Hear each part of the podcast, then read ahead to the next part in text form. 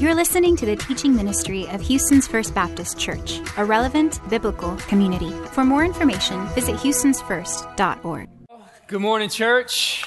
My name is Grant uh, Partrick. It is an honor to be in the great state of Texas.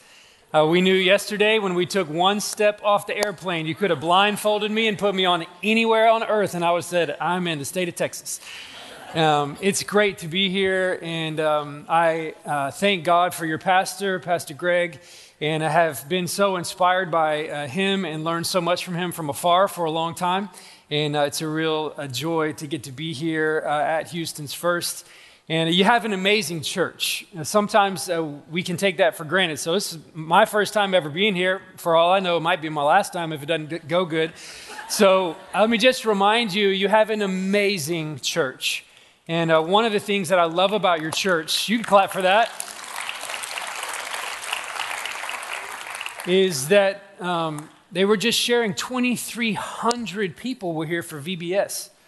And that was kind of like, a, oh yeah, like 2,300 people? That's the craziest thing I've ever heard. We're at a VBS. And um, I had the privilege last year of being at Rush Week uh, with the high school students. Shout out, I heard that there would be some high school students in this gathering. Are you over here? High school students, a few of you? No noise. Okay. Great.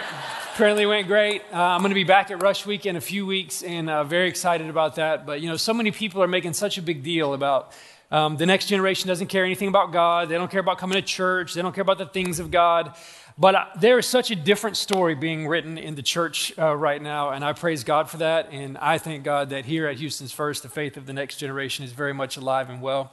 And uh, I celebrate that. I want to say hi to everybody uh, joining us online and at the Cypress campus. Uh, Pastor Jason Swigert over there, uh, their son Harrison and I get to serve together in Atlanta, Georgia at our church, and I love that. So we already feel like uh, family. Let me pray for us, then we're going to open God's Word together uh, as we talk uh, about my life verse.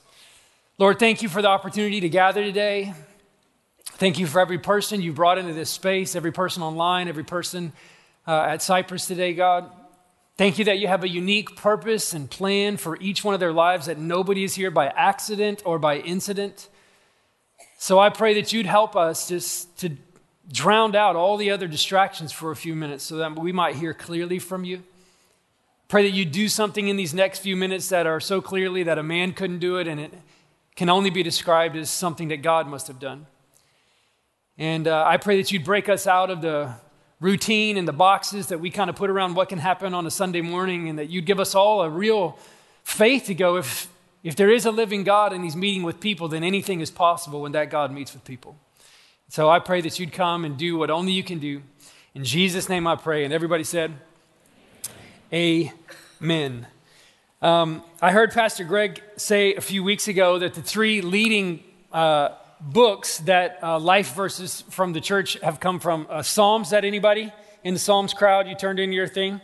A few of you. Romans. Any people from Romans? Amen uh, and also John, which I love. I feel like part of the church because my life verse comes from Romans chapter 12. And uh, we'll get there in just a moment. But before I tell you my life verse, I want to just tell you a little bit about my life. Uh, this is a picture of my family. Uh, this is my wife, uh, Maggie. We have three little girls. Mercy on the far left, she's four now. Ember is the blonde, and she's three now. And Charlie is in my arms, and she's nine months. I have three daughters. I grew up in a house uh, with four boys. I have three brothers. So pray for me, is what I'm saying. I am learning a lot about uh, life and emotions and Disney princesses. And I could quote the movie of Frozen to you right now if you would like to hear that. Uh, but it's such a gift. My wife Maggie is here with me today, sitting right down here. She's uh, the gift of my life and such a great team, uh, teammate, church builder, and uh, I love you. Thanks for being here today. And we're so grateful that we get to be a part of what God's doing uh, in and through the life of this church. When I was young, at the age of two, I started playing tennis. Any tennis players in the room? A few of you. I counted six, seven, eight. That's about right for this many people. We stick together. Um, my parents didn't play tennis. I just got into it at a very young age. the age of two, I started playing and I fell in love with it. I got addicted to it. Uh, from my earliest memories were of me on the tennis court. I brought a picture. This wasn't when I was two, but Does that photo not just scream country club kid right there? Um, but I loved it. It's all I wanted to do. And, um, you know, I, I, wanted to watch tennis on TV. And as soon as I was old enough to dream about life, I knew I wanted to play tennis at the highest level. And so, as a young kid, five, six, seven, we kind of organized life around chasing down that dream. And I, I, can remember being in elementary school, and I'd be going to the courts bef- before I went to school in the morning, and I'd ride the bus back to the tennis courts after school in the afternoon. And I didn't hang out with, you know, friends like everybody else did. I traveled and I practiced, and then I traveled again and I practiced and grew up in an amazing home. Both my parents are following the Lord, but I was only at church on Sunday if I had lost in the tournament on Friday or Saturday. So I was not happy if I was at church. And uh, this was this kind of what I chose to give my life to, made great sacrifice to try and chase down this dream. Got to high school and had, had some success and chose to leave high school after my junior year, moved to Hilton Head Island uh, to train under a guy named Stan Smith, who was a former number one in the world and has an academy there, and was training under him. And all my dreams were coming true. It was, it was this amazing season. And about 14 months into that, I traveled to uh, the worst place on planet Earth, uh, which is Mobile, Alabama. If you're from there, I'm sorry, but it, I stand by what I said. I think it's the worst place on planet Earth. And um, I was playing a match there, first round match. I was on court 43. I can see it like it was yesterday. I hit a forehand uh, like I had done hundreds of thousands of times. Something snapped in my shoulder. And I immediately was rushed to do an MRI, met with a doctor. I had to have surgery, did the surgery, lots of months of rehab, came back, started to play, started to feel healthy again, uh, tore the same shoulder, labrum in the same shoulder again had another surgery and ultimately had one more surgery, which ended me up in Dr. Andrews' office in Alabama and him looking at me saying, If you continue to play tennis, you're not going to be able to throw the ball with your kids when you're older. And for me, as a 20 year old, uh, my life shattered in a moment. I, I, can remember sitting in that doctor's office. I remember the terrible artwork on the wall. I, I can remember the sound of the voice. I can remember uh, the phone in my hand as I called my parents to tell them what the doctor had said. Um, and I had nothing left. My, my whole life had been built on something as fragile as a game, my whole identity, my whole sense of worth. And I, I know there are people in this room, and, and you, you have been through things way more difficult in life than losing your dream to play a sport. But one of the silly things we do is compare pain like it's some kind of a competition. This was the most painful thing that had ever happened to me, and I was left as a 20 year old with no sense of self worth, no value, no, no, no sense of do I matter in the world. And I thought, what do normal people do? I guess you go to college and get a job like everybody else. And so I enrolled in a small commuter school by my parents' house. And uh, I started just trying to find some way to matter again. I became the president of everything you could become the president of. I uh, tried the party scene. I tried any scene you could possibly get on to go, maybe, maybe if I could climb this ladder, I, I could matter then. Only to get to the top of it and realize it, it didn't, that didn't really work. And I was just in a, in a hopeless season of life. And I, I can remember staring, being in my dorm room, kind of staring at the old rinkety ceiling fan going around and going, do, you know, what is life about? And everybody's going to ultimately ask two questions in life How did I get here? Why am I here? Does my life have any purpose or any meaning? Those questions are not distinctively Christian questions, they're human questions. Every human being on in every country will ultimately ask themselves those two questions at some point Why am I here? How did I get here? My life have any kind of purpose? And I want us to turn to God's Word today because the answer to two of life's greatest questions are found in His Word. And I just want to remind you today that there's nothing you're going to come up against in life no situation, no circumstance, no season of life that this Word doesn't speak to. It's not antiquated, it's not outdated, it's living, it's breathing, it's active. This is God's word. And I don't know what questions you have. I don't know what you're wrestling up against in life, but I know this God is not afraid or intimidated by your questions. He can handle them. And so, at a season of life where I blamed God for everything that fell apart in my life, even though I never, gave him any credit when things were going good, I was very quick to blame him when they were bad. But in this book, there are answers to life's questions. Now, why the questions aren't distinctively Christian, the answers to the questions are found only in the person of Christ. And in this book, the answer to two of life's greatest questions are found in a simple verse in Colossians chapter 1, verse 16. It says this All things have been created through him and for him. You say, How did I get here? You're here because God put you here. There's, in, the, in the next generation, there's this increasing fear uh, or thinking of my life has no meaning, I have no purpose. And I just want to say, well, you have enough meaning for God Almighty to take time out of His day to think you up to put unique giftings and talents and wirings and passions in your life and to put you here on planet Earth. You have incredible meaning because you have intrinsic worth. You were created in the image of God by the hands of God. And you have a purpose. You were created by God for God. I don't know your story. I don't know everything of what you've been through, but I know there are two things that mark every person who's ever walked on planet Earth. We were created by God and we were created for God. That is our purpose. That's your purpose and that's my purpose. Now, you may have different passions. You may like different things. You may be a school teacher. You, you may like math. I don't know why in the world anybody would ever like math. You, you, you, may, you may like science. You may be a doctor. You may be a lawyer. You, you may do lots of different things.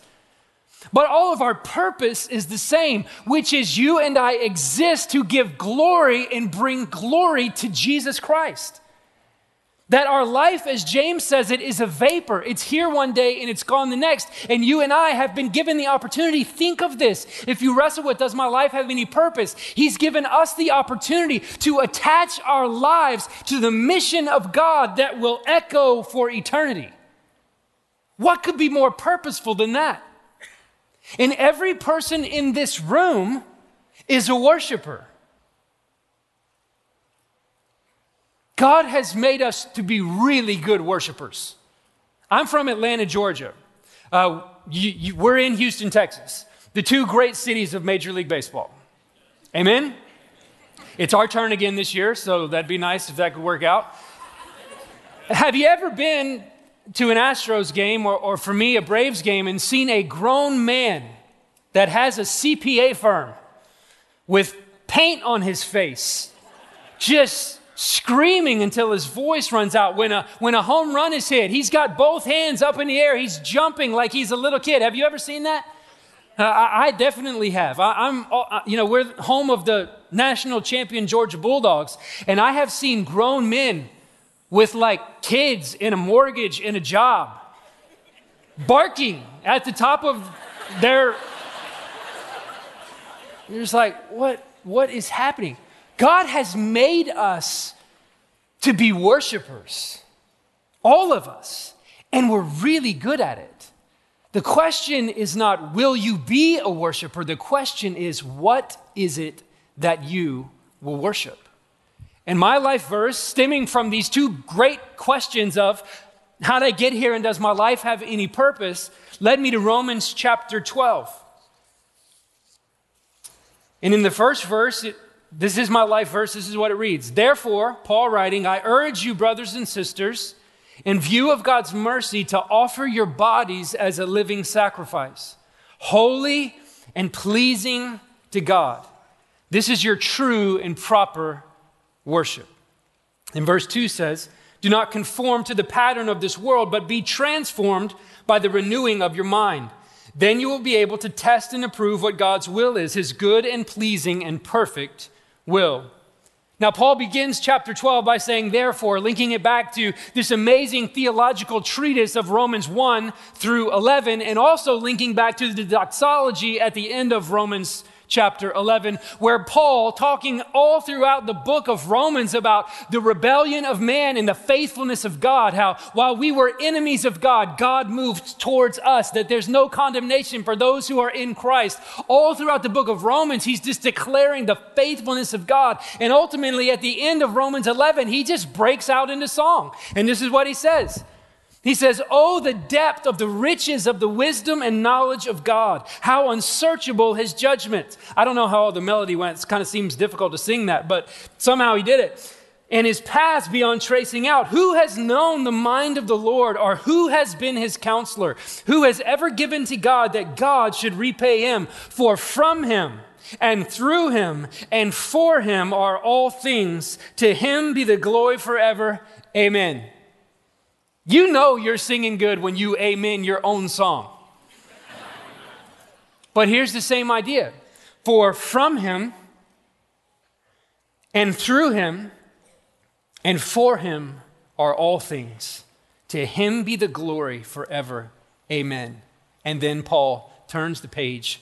Therefore, I urge you, brothers and sisters, in view of the mercy of God, to offer your bodies as a living sacrifice, holy and pleasing to God. This is your true and proper worship.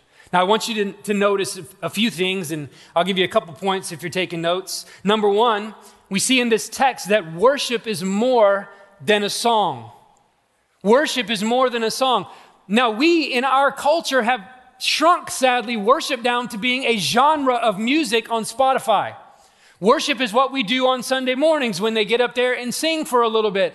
But worship is so much more than just a song. Paul uses the word bodies here. Offer your bodies. It's the Greek word soma. It includes the totality of who you are. Nothing off limits. Everything about your existence is to be offered as a living sacrifice to God. And that's because people in this day and people in our day were very good at severing head and heart. That's why Jesus warned the religious leaders. He said, They honor me with their lips, but their hearts are far from me. That it's possible to sing worship songs and not be a worshiper. That what makes you a worshiper is not necessarily the lyrics that come out of your mouth, but more so what resides in your heart. And Paul says, Offer your bodies, offer everything that you are and everything that you have as worship, as a living sacrifice to God. Now, let me be clear God loves songs. Some 400 times in the scripture, it's mentioned about singing to God. And 50 times in the scripture, we're commanded to sing to God. So God loves our song, but He, he demands more than just our songs. There's really maybe five words in the New Testament used for worship. One, one of the words uh, means to, to bow down in reverence or to bow down before a holy one. And that's really the word we typically would use for Sunday morning worship. It's the word proskuneo. And, and that's probably the most common word for worship. But here in this text, Paul doesn't use that word. He uses a different word. And the word he uses means worship as service, meaning worship in your everyday life, meaning your service to God, not just your song to God, but your life being offered to God, that's what's holy and pleasing to God. That's your true and proper worship. So, Paul here is saying that worship is more than a song. Isaac Watts, the great hymn writer, wrote in 1707 in the hymn, When I Survey the Wondrous Cross. Listen to these lyrics. Were the whole realm of nature mine, that were a present far too small. Love so amazing, so divine, demands my soul my life, my all. So, worship is not meant to be an aspect of your life, it's meant to be all of your life. Sunday is worship for sure, but so is Monday, and so is Wednesday, and so is your marriage. And so is your parenting, and so is your finances, and so is your career, and so is your school, and so is your health, and so is every part of you is meant to be worship to God. That's what it means to be a worshiper. Worship is not something that we do, worship is who we are. God has made you and God has made me to be worshipers. So I wonder just to wrestle with the question is there any area of your life right now that you have refused to offer as worship to God? Maybe, maybe, you're kind of approaching life right now like you and God have some kind of a negotiation going on. You get, you get Sundays, I'm going to keep Saturdays. You can have my family, but I keep my career. And God doesn't work like that. And what I found to be true in my own life is the things that you withhold from God tend to not work out that great.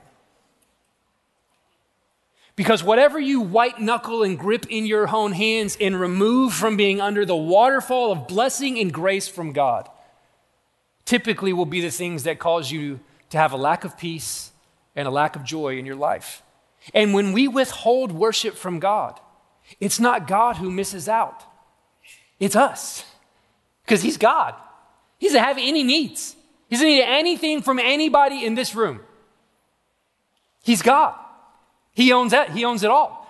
He, he owns everything. He's not sitting up in heaven today going, oh man, I, I really wish, you know, Eric would have put me at number one in his life today because now I'm really wrestling with my worth today because Eric didn't choose to put me as number one. Instead, you know, he put so and so as number one, and I'm kind of wrestling through that. No, he's God. He's got rocks crying out to him and trees singing songs to him. He's got angels encircling the throne 24 7, singing, Holy, holy, holy.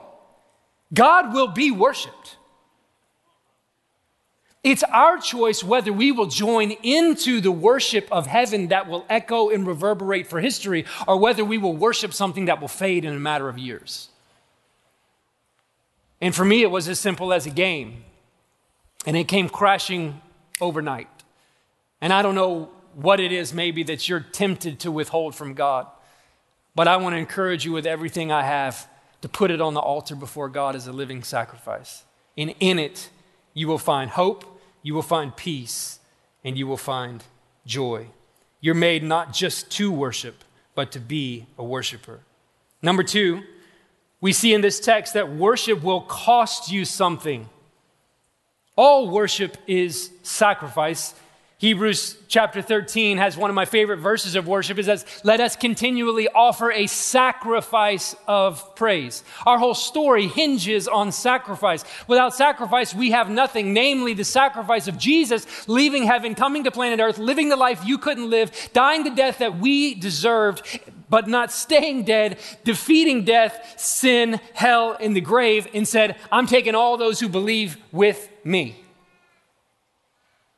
This is the good news of the gospel, but it is predicated on sacrifice. And worship for us will require sacrifice. There, there is currently in the culture this idea that we can kind of lug as much of our old life as we want with us as we begin to live our new life. So we're going to negotiate with Jesus a little bit. Hey, I'm going to take these three things and I'll take these couple things you got and we'll keep moving forward. But that's not how the gospel works. The gospel still is to this day that Jesus requires for those who follow him, you must deny yourself, pick up your cross and follow me. That, that self denial is still a very real prerequisite for the Christian life. So, to be a true worshiper means it's going to cost you something. Namely, it's going to cost you you. It's going to cost you your preferences. It's going to cost you your desires.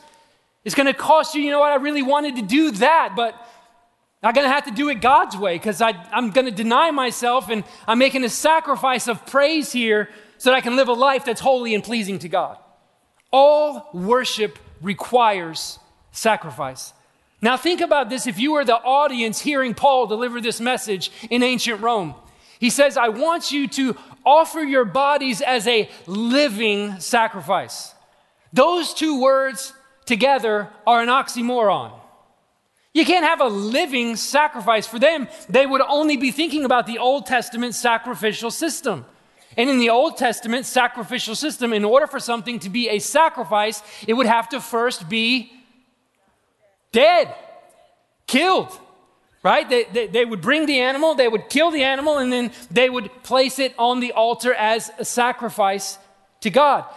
This would be a sacrifice of atonement or a sacrifice of thanksgiving. Now, praise God, there is no more requirement for any other sacrifices of atonement. The shed blood of Christ on the cross, one time for all time, is satisfied the sacrifice of atonement. God doesn't need any more sacrifices of atonement. That was met in full by Christ.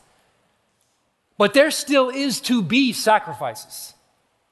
And in the Old Testament, the idea for the worshiper of God is you would bring your sacrifice, you would kill it, and you would lay it on the altar. But Paul says, I want you to offer your bodies as a living sacrifice. What's the difference for us that live in the shadow of the cross? It's we no longer bring something and put it on the altar, we crawl ourselves onto the altar. And we say, Here I am, God.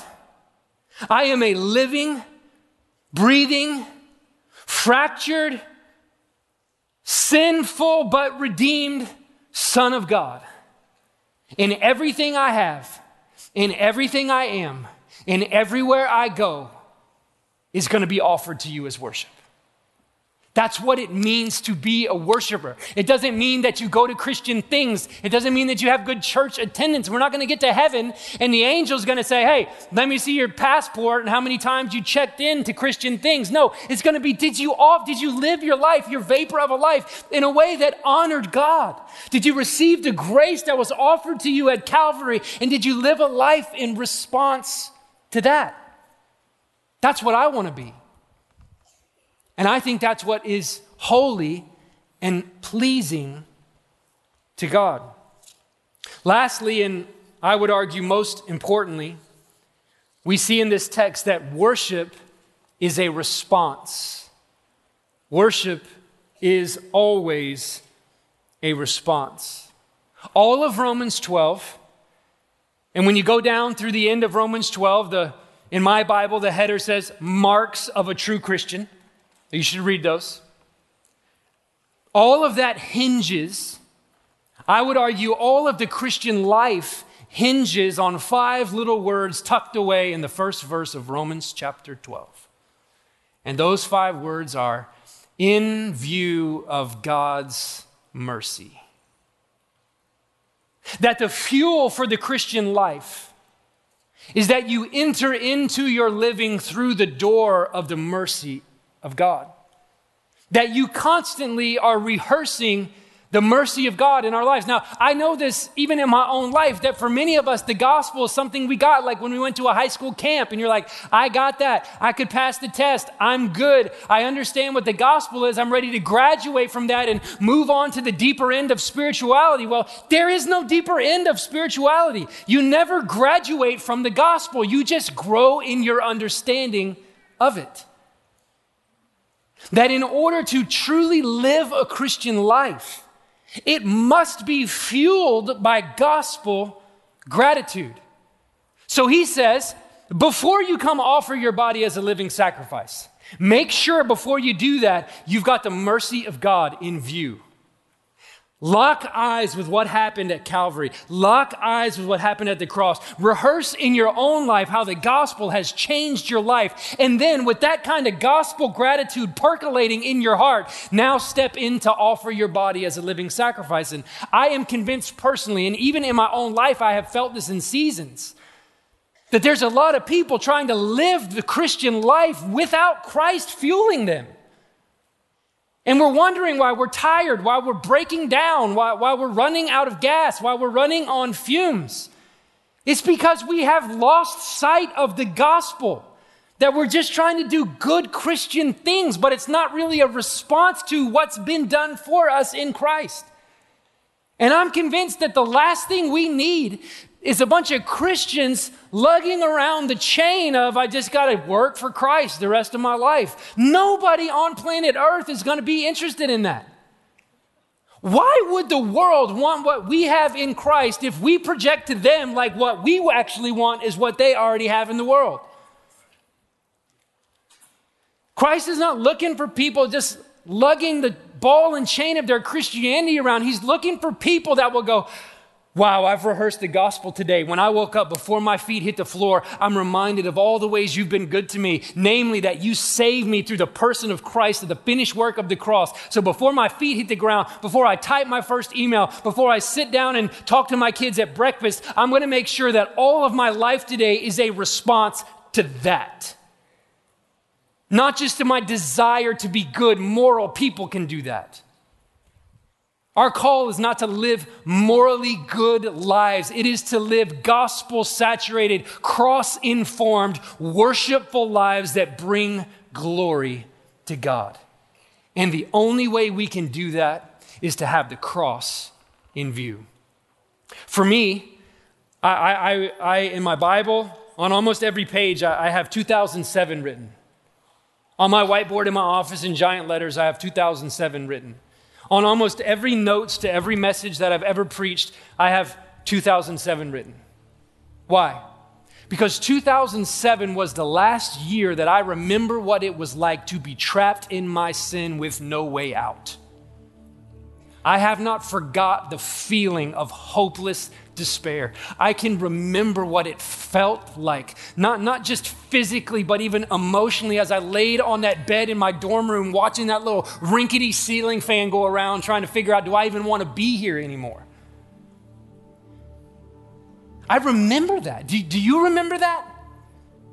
Like, if you've been saved by the grace and mercy of God, if He's broken chains off of your life and offered you a new life, if, he, if you're alive in Him, if you have put your faith in Him, if the gospel has been seen and tasted in your own life, how often do you remember the moment before you had that? Paul says, you got to have that in view.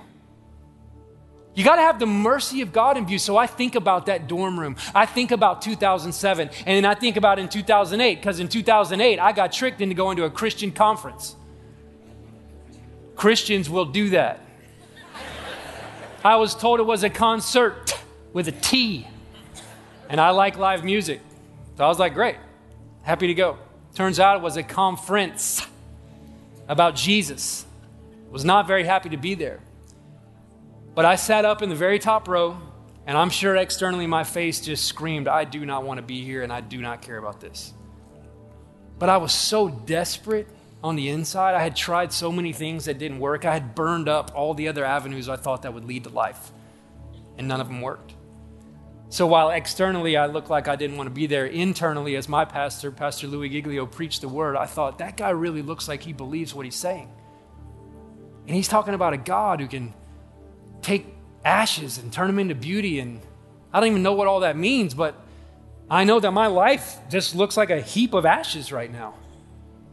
It looks like a bunch of scat, like someone just took a hammer to a mirror and the pieces all broke apart. And for the last few years, I've been trying to, maybe I could put these pieces together and that, that would make something, or maybe I could put these pieces in. And it began a process for me. It wasn't like that. It began a process where I started asking lots of difficult questions. And over the next year, I found James to be true. As I draw near to God, he drew near to me.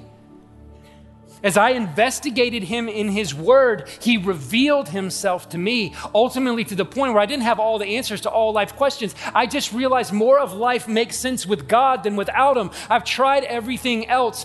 And God didn't come and pick up all the broken pieces and offer me some kind of version 2.0 of the life I had before. He just said, Guess what? The message of the gospel is not that I can repair a broken life, I'm going to give you a new life altogether, a new dream to preach the message of the goodness of Jesus Christ all over the earth. And when I stand here now, this is insane to me. When I stand here now, a decade plus, after staring at that little rinkety ceiling fan, I think to myself, there's no way God's this good. There's, there's, there's no way anybody on earth wouldn't want that if they could understand what happened at the cross. And I stare at those numbers 2007, 2007, 2007. Why? Because most of the people who work at your company, most of the people who live in your neighborhood, they're in 2007 right now. Can I tell you what they need? They need Jesus. And you going to church on Sundays is great. You having a little segment of your life that's Christian is great. But what they need to see most is a worshiper, not just a churchgoer. Someone who has said, I have seen something so beautiful in the cross and in Jesus Christ that I am choosing now to come and lay my life down, to deny myself because I've seen something greater, to lay my life down as a living sacrifice to God. That's what your company needs. That's what this city needs. That's what my city needs. They need to see worshipers arise. Full life nothing off limits. My primary identity is I'm a son of God, and my primary purpose is not my career path, it is to make much of Jesus Christ during my vapor of a life on planet Earth. So, my life verse, therefore, I urge you, brothers and sisters, in view of God's mercy, to offer your bodies as a living sacrifice, holy and pleasing to God. This is your true and proper worship. My life quote, which Pastor Greg didn't ask me to share, but I'm going to share it with you anyways. It's by a guy named C.T. Studd, great missionary, great evangelist, and this has seared my life and fuels so much of what I do. He said, Only one life, twill soon be past. Only what's done for Christ will last. Only one life, twill soon be past. Only what's done for Christ will last. As Paul wraps up this amazing verse, catalytic verse for me, he's, he's talking about living in view of God's mercy and offering your body as a living sacrifice. And then he gets to the end, and I don't know what translation you might be reading from. In mine, it says, This is your true and proper worship. Or some translations may say, This is your reasonable service. But the word there is the word logikos, which is where we get our word logical from. And it's as if Paul is saying, Keep the gospel in view every day, at all times, and live your life stemming from gospel gratitude. Offer your body as a living sacrifice, holy and pleasing to God. And then it's as if he says, That's the only logical response to the mercy of God in your life. Like, like to have the mercy of God in view and then to somehow negotiate with God. I'll give you this, but not this. You can have my family, but not my career. You can have my, you know, you can have my past, but not my future. You can have this day, but not that day. Paul's going, that's not even a logical response when you have the mercy of God at view in your life. So I want to pray for you as we close. And my prayer is this that more than you just having attended church today, that you would allow God to search your heart and to genuinely have a conversation with Him God, is there anything that I'm withholding from you? And if there is, I want to offer it today. I want to offer myself today and all of who I am as a living sacrifice. And I want my life to count for the things that matter most. Let me pray for you. Jesus, thank you for your word. Thank you that it's alive and active. I don't know who in this room today even is living in a 2007 moment, but I know it's a lot of people.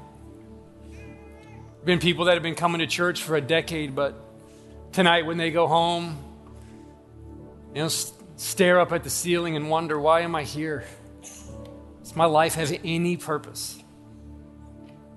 Thank you today for your word, God, that we can have assurance that our lives have great meaning because they've been designed and created by you. And they have great purpose because somehow by your grace you've invited us to tether our life to your mission.